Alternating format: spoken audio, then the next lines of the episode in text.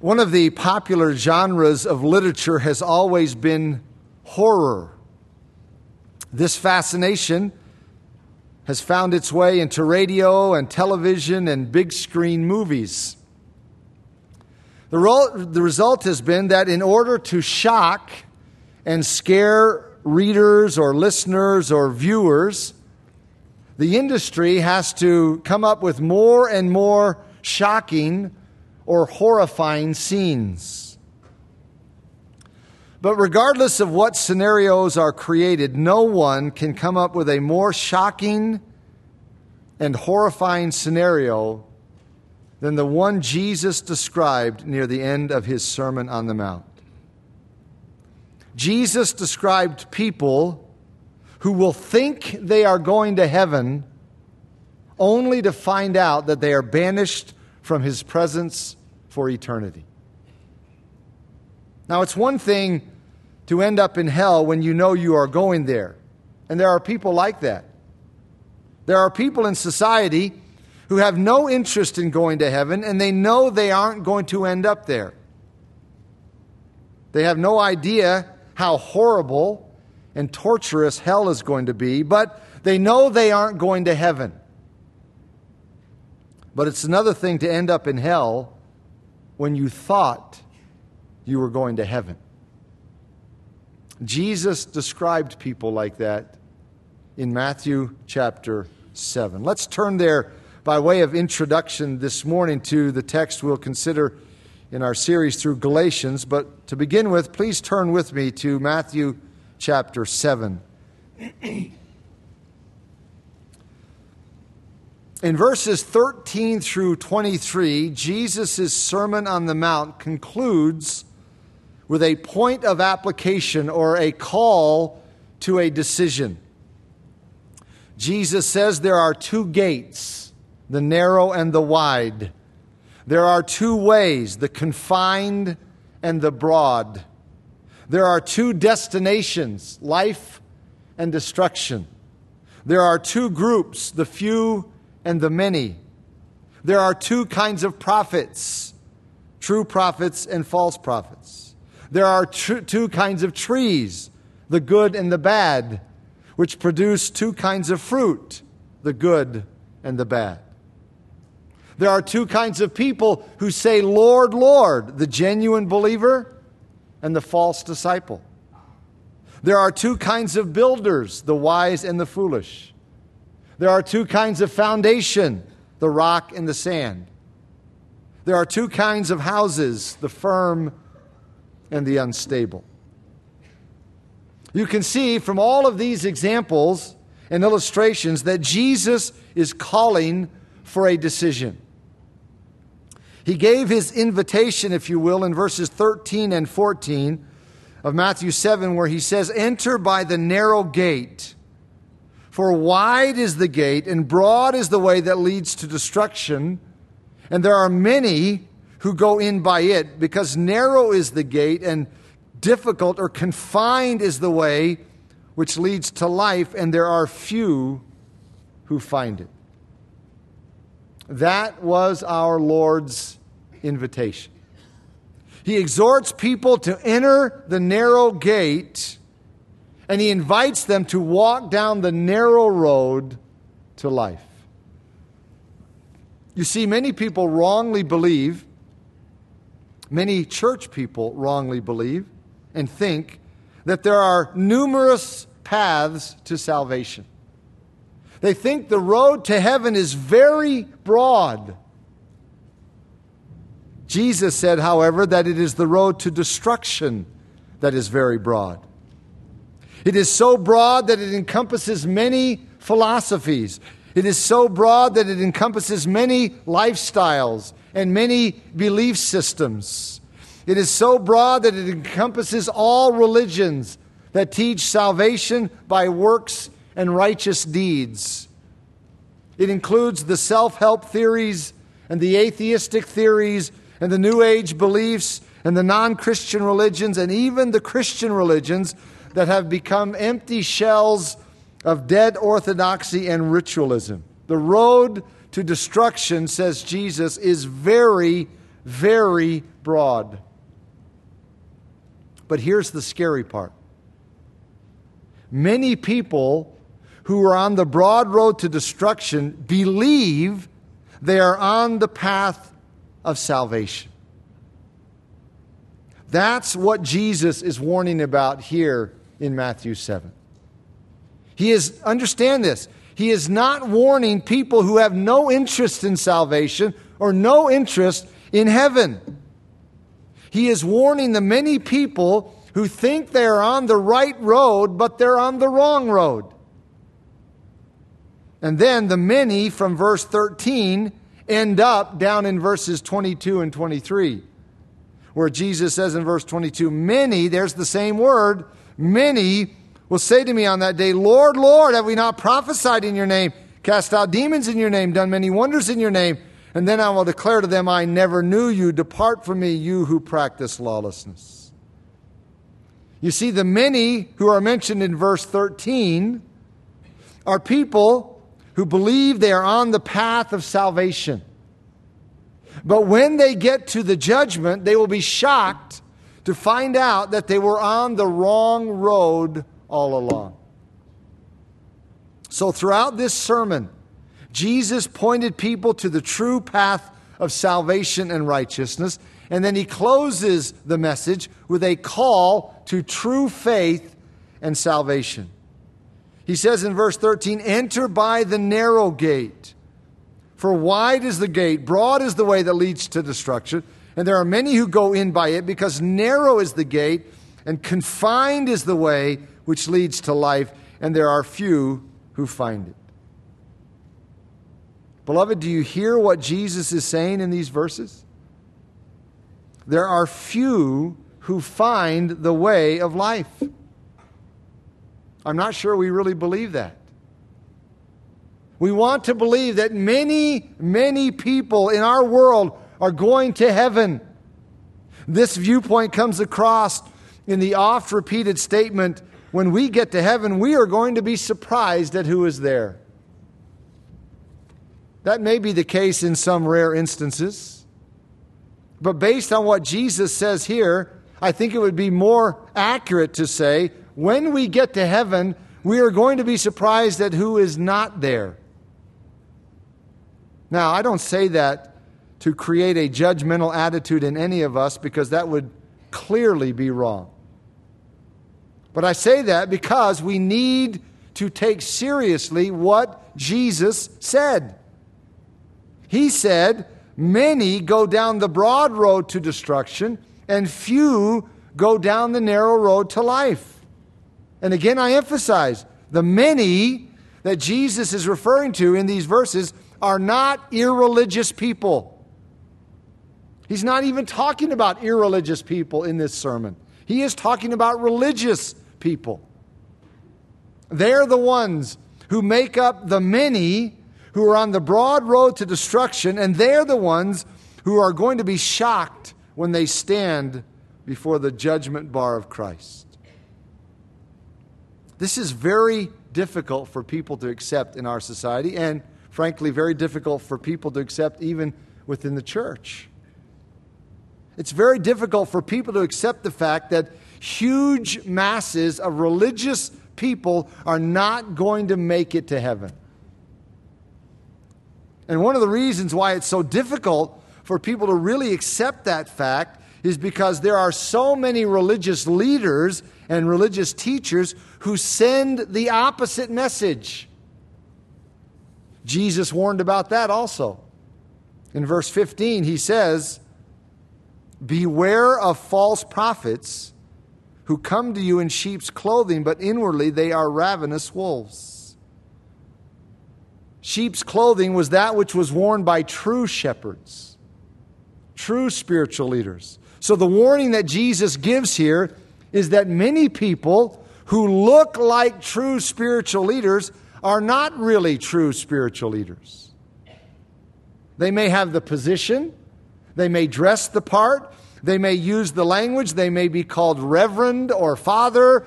So it would be easy to assume that they are true spiritual leaders when in reality they are false prophets. Beloved, don't ever forget that false prophets do not walk about with a sign hanging around their necks that reads, I am a false prophet. If it were obvious that they were false prophets, they would have little to no following. It isn't obvious that they are false prophets. That's what Jesus wants us to understand. It isn't obvious. They have the look, they have the talk, they have the position, they have the respect, and that's what makes them so dangerous. As difficult as it is to believe, there are many religious leaders who are spiritually destitute. They have no, absolutely no relationship with Christ. That is what Jesus is warning about here at the end of his message. There are many people who are on the broad road to destruction, and one of the reasons why is because there are so many false prophets in religion who assure people that they are on the right road and that they're going to be fine. These false prophets tell people things like this It doesn't matter what you believe as long as you're sincere. It doesn't matter what religion you're in as long as you are serious about it. If you've been baptized, you'll be fine. You'll be okay if you've gone through the the five rituals of our church, or if you're in this particular religion, you'll automatically make it. Just be faithful in attending our services, our functions, and you'll be fine. Just try to be a good person, and everything will turn out all right. Just make sure that your good outweighs your bad. If you haven't done anything wrong that is really bad, such as murder or rape, then you'll be fine. Even if you haven't repented of your sins and received Christ, God is merciful. God is love, and He'll probably let you into heaven anyway. These and many other similar kinds of assurances are spouted by the false prophets that continue to send people down the broad road to destruction. And when these people end up at the judgment bar of Christ, they are going to be shocked beyond words. In verse 22, Jesus says, Many will say unto me in that day, Lord, Lord, have we not prophesied in your name, cast out demons in your name, done many wonders in your name? And then I will declare to them, I never knew you. Depart from me, you who practice lawlessness. Notice the phrase, I never knew you. We never had any relationship. It was all self righteousness, works righteousness, religious ritual without any genuine relationship with Christ. Does this describe you? Are you one of those who is on the broad road to destruction, but you think you're on the narrow road to life? Jesus has exhorted people to enter the narrow gate. That's verses 13 and 14. He has warned about the false prophets who send people down the religious and broad road to destruction. That's verses 15 to 20. Now he describes the shocking judgment that will be experienced by all these religious people who travel down the broad road. He says in verse 22 Many will say unto me in that day, Lord, Lord, have we not prophesied in your name, cast out demons in your name, and done many wonders in your name? The scariest part of this entire text is the first word of this verse the word many. If the word were some, that would be bad enough. If it were only some people, who will end up experiencing this, or a few people who would experience this, that would still be tragic, beyond tragic. But Jesus said it will be many.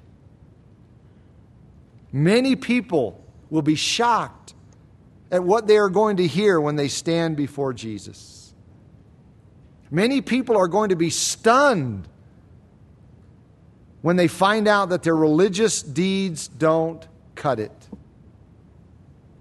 They're going to say, But Lord, Lord, What about all this religious stuff that we have done? And Jesus will say, I never knew you.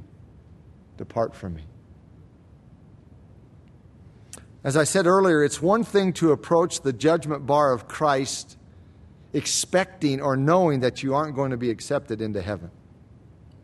It's another thing to assume you're okay, only to find out that you're going to be banished from heaven for eternity.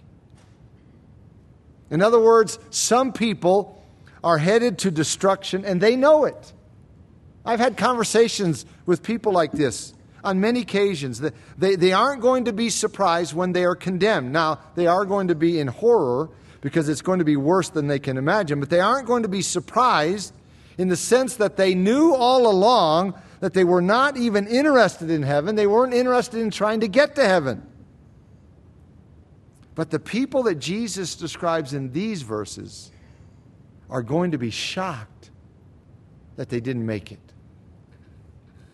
They assumed they were in. They assumed they were good to go, they were fine. And let me emphasize again that Jesus said many. Many people are going to be stunned come Judgment Day when they hear words they never dreamed they would hear. Verse 23 And then I will declare to them, I never knew you. Depart from me, you who practice lawlessness. You see, being a Christian is not trying to keep the Ten Commandments. It is not trying to live by the golden rule. It is not trying to be a good neighbor. It is not trying to be as religious as you can. Being a Christian is knowing Jesus Christ as your Lord and Savior. It is receiving Him into your very life so that you come to know him. That's why 1 John 5:12 says, "He who has the Son has life. He who does not have the Son of God does not have life." In Philippians 3:8, Paul described what it means to be a Christian when he said, "What is more, I consider everything a loss compared to the surpassing greatness of knowing Christ Jesus my Lord." In John 17, 3, Jesus prayed to the Father and said, And this is eternal life, that they may know you, the only true God, and Jesus Christ, whom you have sent. 1 John 5 20 says, And we know that the Son of God has come and has given us an understanding that we may know him who is true, and we are in him who is true, in his Son Jesus Christ. This is the true God and eternal life. Being a Christian is knowing Jesus Christ as your Lord and Savior. It is receiving him into your very life so that you come to know him. And if you are trying to earn your salvation, by any other means, that is a wicked thing. And that is not stating it too strongly. It is a wicked thing to try to earn salvation through works and religion when Jesus gave his very life to provide salvation. It's as if you are just dismissing his death you are minimizing his death, trivializing his death by saying, That's not the issue. It's my works, it's my religion, it's my righteousness that will get it done. Nothing could be more wicked. Isaiah 64 6 says, But we are like an unclean thing, and all our righteousnesses are like filthy rags. It is a wicked thing to try to earn salvation through works and religion when Jesus gave his precious blood to provide for salvation. That's why the last phrase of verse 23 says, You who practice lawlessness. Jesus is not saying that all who will be sent away from him are the vile and corrupt and debased and obscene and maliciously sinful. Remember, he is addressing people who are holding up all their religious deeds and religious works and religious credentials. So he's not saying that all these people are the most despicable and evil people in society. No. He is saying that anyone who doesn't trust him for salvation is wicked, whether moral or immoral, whether ethical or unethical, whether high principled or reprehensible. Your eternal destiny depends on your relationship with and to the Lord Jesus Christ. It is that basic. And that is why the Apostle Paul wrote the letter called Galatians. If you are wondering why he wrote such a long and strong letter defending the gospel of salvation by grace alone, through faith alone, in Christ alone, this is why. What we've just read here in Matthew 7. This is why. Because there are going to be people who will someday stand before Jesus to hold up their works for salvation, and they will be sent away from him forever.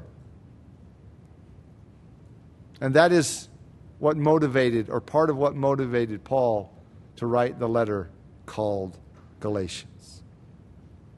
With that in mind, let's turn again to Galatians chapter 1 as we continue our series through that letter written by Paul under the inspiration of the Holy Spirit. Galatians chapter 1.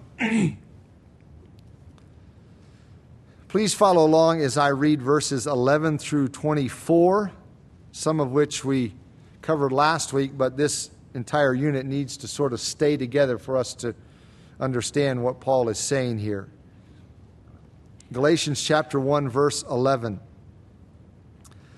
But I make known to you, brethren, that the gospel which was preached by me is not according to man. For I neither received it from man, nor was I taught it, but it came through the revelation of Jesus Christ. For you have heard of my former conduct in Judaism, how I persecuted the church of God beyond measure and tried to destroy it. And I advanced in Judaism beyond many of my contemporaries in my own nation, being more exceedingly zealous for the traditions of my fathers. But when it pleased God, who separated me from my mother's womb and called me through his grace to reveal his Son in me, that I might preach him among the Gentiles, I did not immediately confer with flesh and blood, nor did I go up to Jerusalem to those who were apostles before me, but I went to Arabia and returned again to Damascus.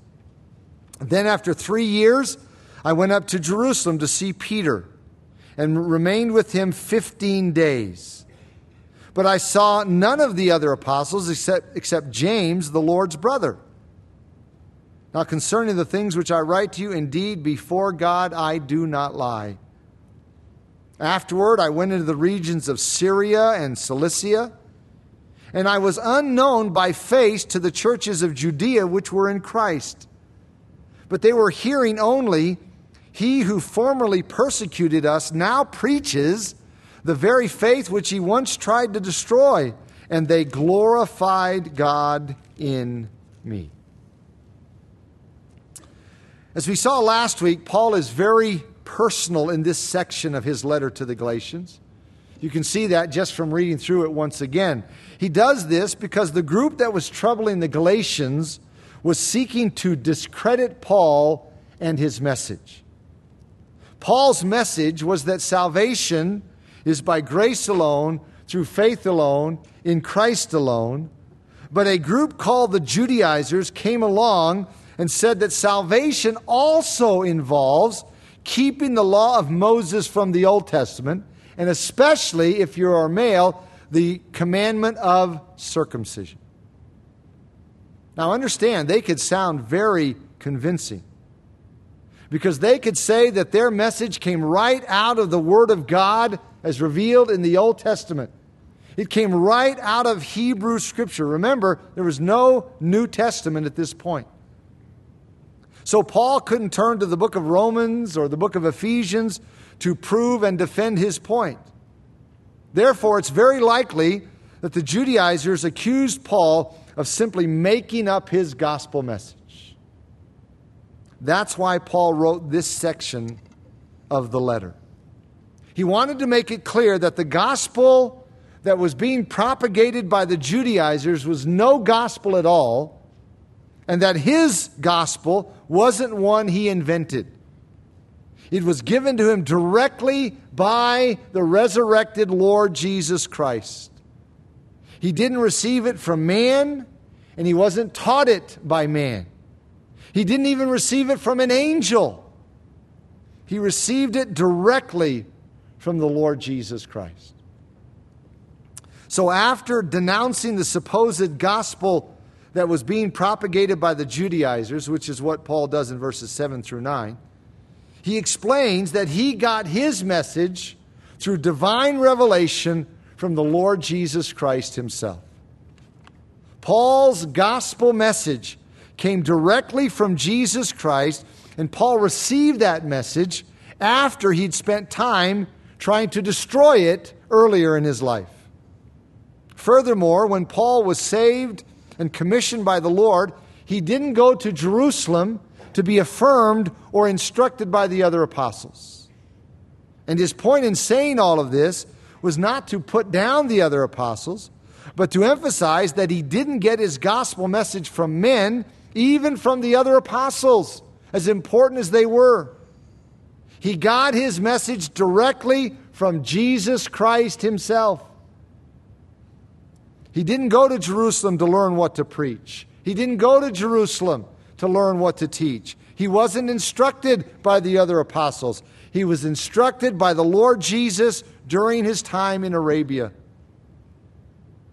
So, to say it very plainly, Jesus gave Paul his message. Jesus gave Paul his doctrine, his theology, his gospel.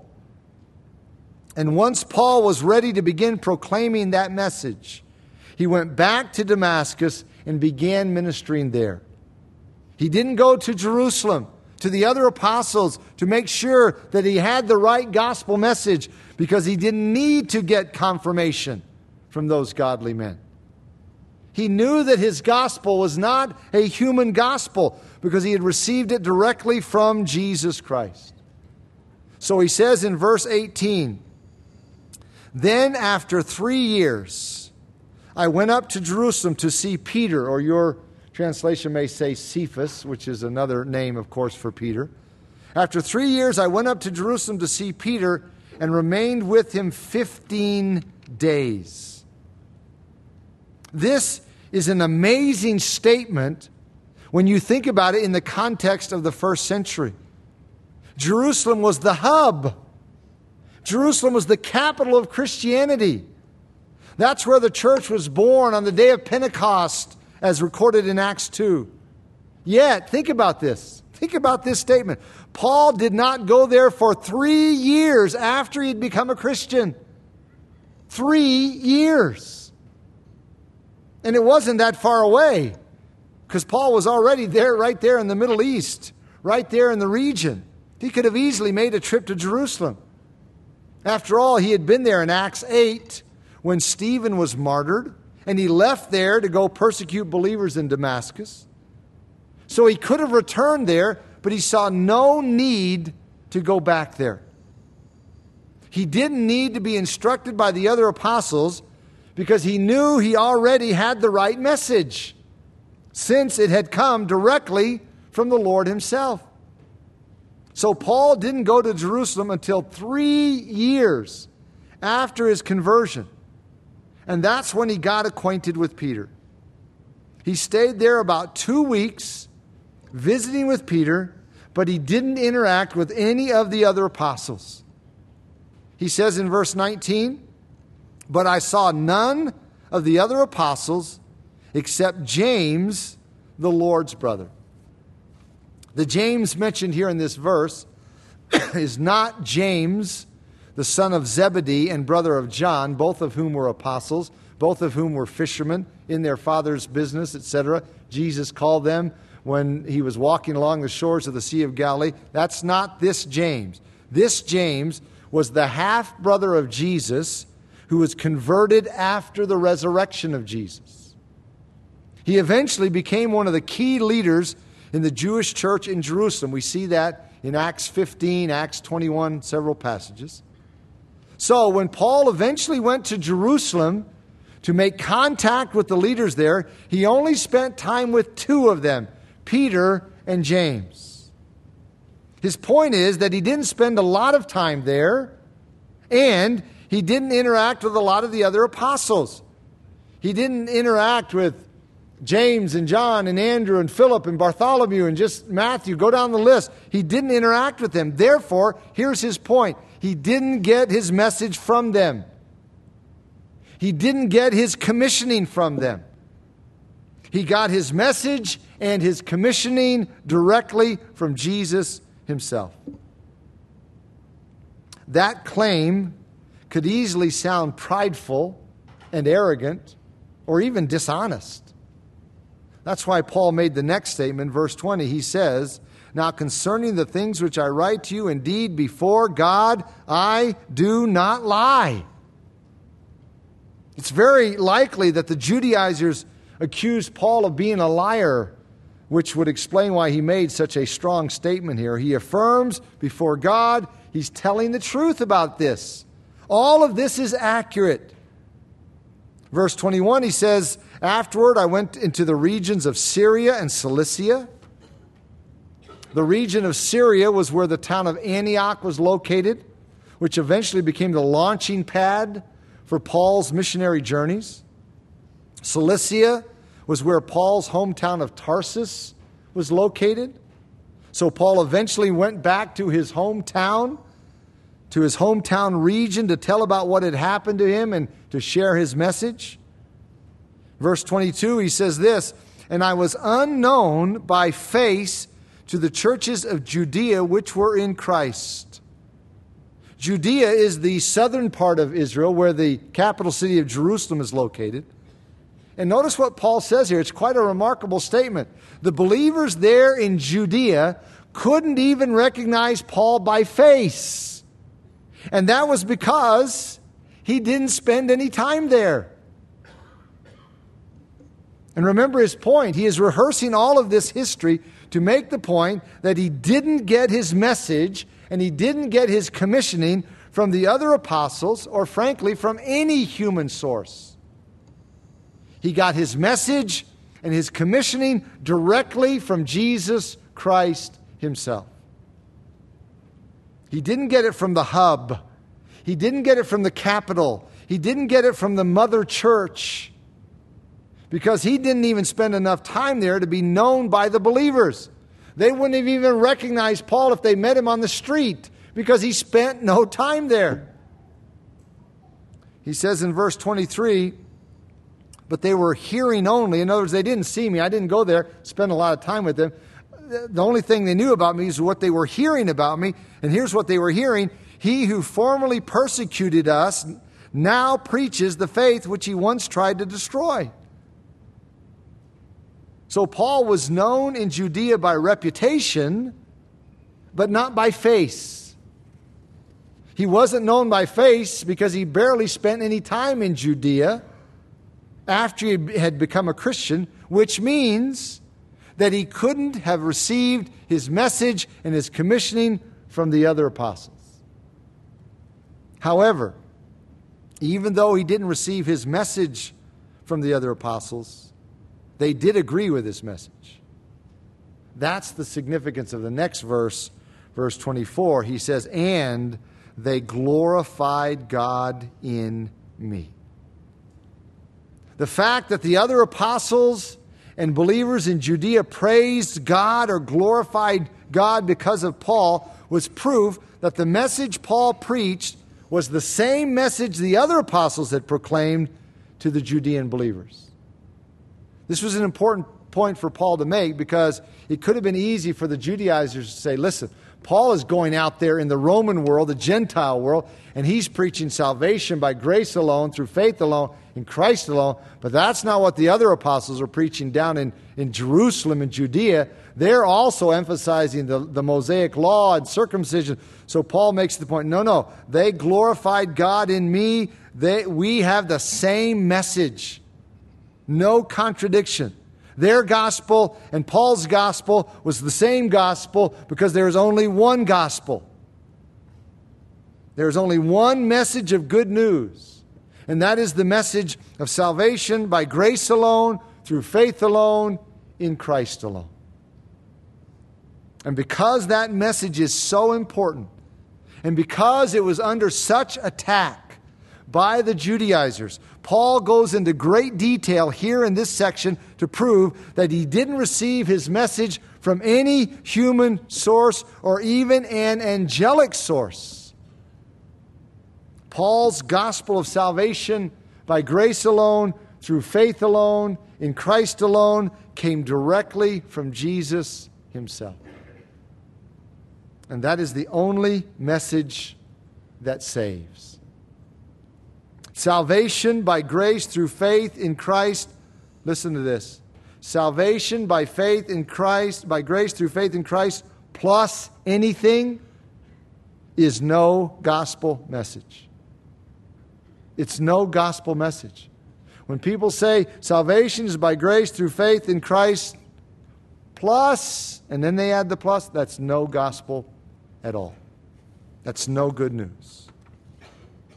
In fact, it will result in people standing before Jesus and saying, Lord, Lord, look at what we've done for you. To which Jesus will reply, I never knew you. Depart from me. That's why this is so important. It is eternally important. So, what are you, listen to this question, what are you trusting in for your eternal destiny? Are you trusting in your church membership or your baptism or your good deeds or your keeping of the Ten Commandments or something along those lines? If so, do what Paul did in Philippians 3. He said he took all those kinds of things and he dumped them. In their place, he put one thing knowing Christ. Knowing Christ. Do you know Christ? Or are you going to be like one of those in Matthew 7 saying, Lord, Lord, look at what I bring to the table, only to hear him say, I never knew you. Depart from me. Don't be one of the many that Jesus warned about. Let's bow together in closing. And obviously, a text like this, a message like this, is so eternally important, so crucial. And therefore, we can't just close our Bibles and walk out of here and say, oh, good church service, good sermon. No. No, after hearing what Jesus had to say in Matthew 7 and hearing Paul argue so vehemently that his gospel did not come from man, it was not of human origin, it behooves us, it compels us to just stop and ask the question what am I trusting in for my eternal destiny?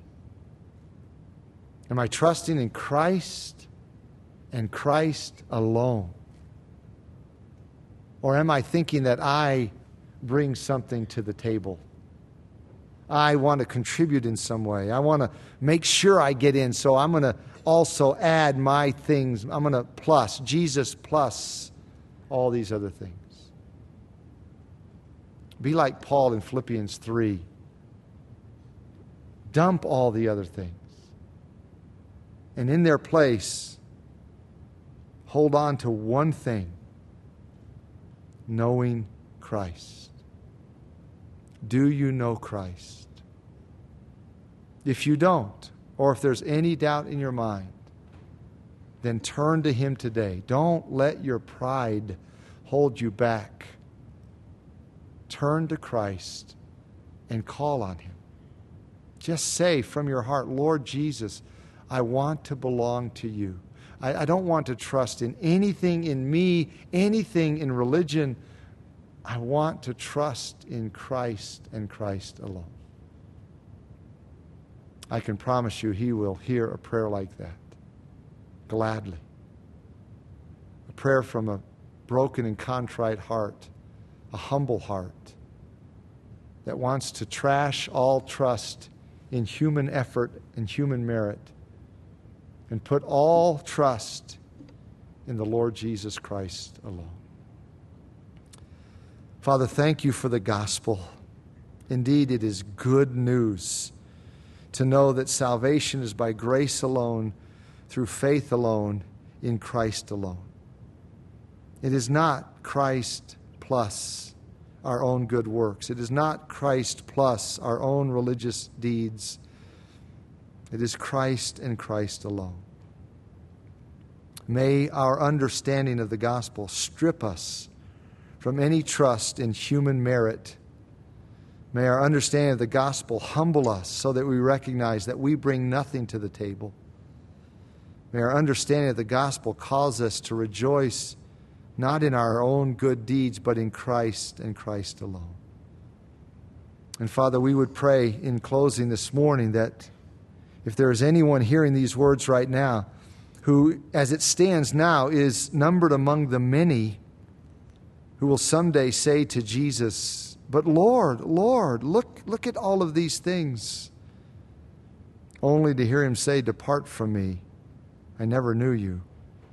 If there are if there are any who are in that category hearing these words now, may your Holy Spirit do whatever it takes to draw that man or woman away from self, away from religion, away from self trust, to look to Christ and Christ alone. Do that work of grace in their hearts and do a work of grace in all of our hearts, that we would glory, we would glory in your grace, knowing that it's all by grace, and that is the only way we can be saved. We lift these prayer requests before you in the precious and matchless name of your Son and our Savior, the Lord Jesus. Amen.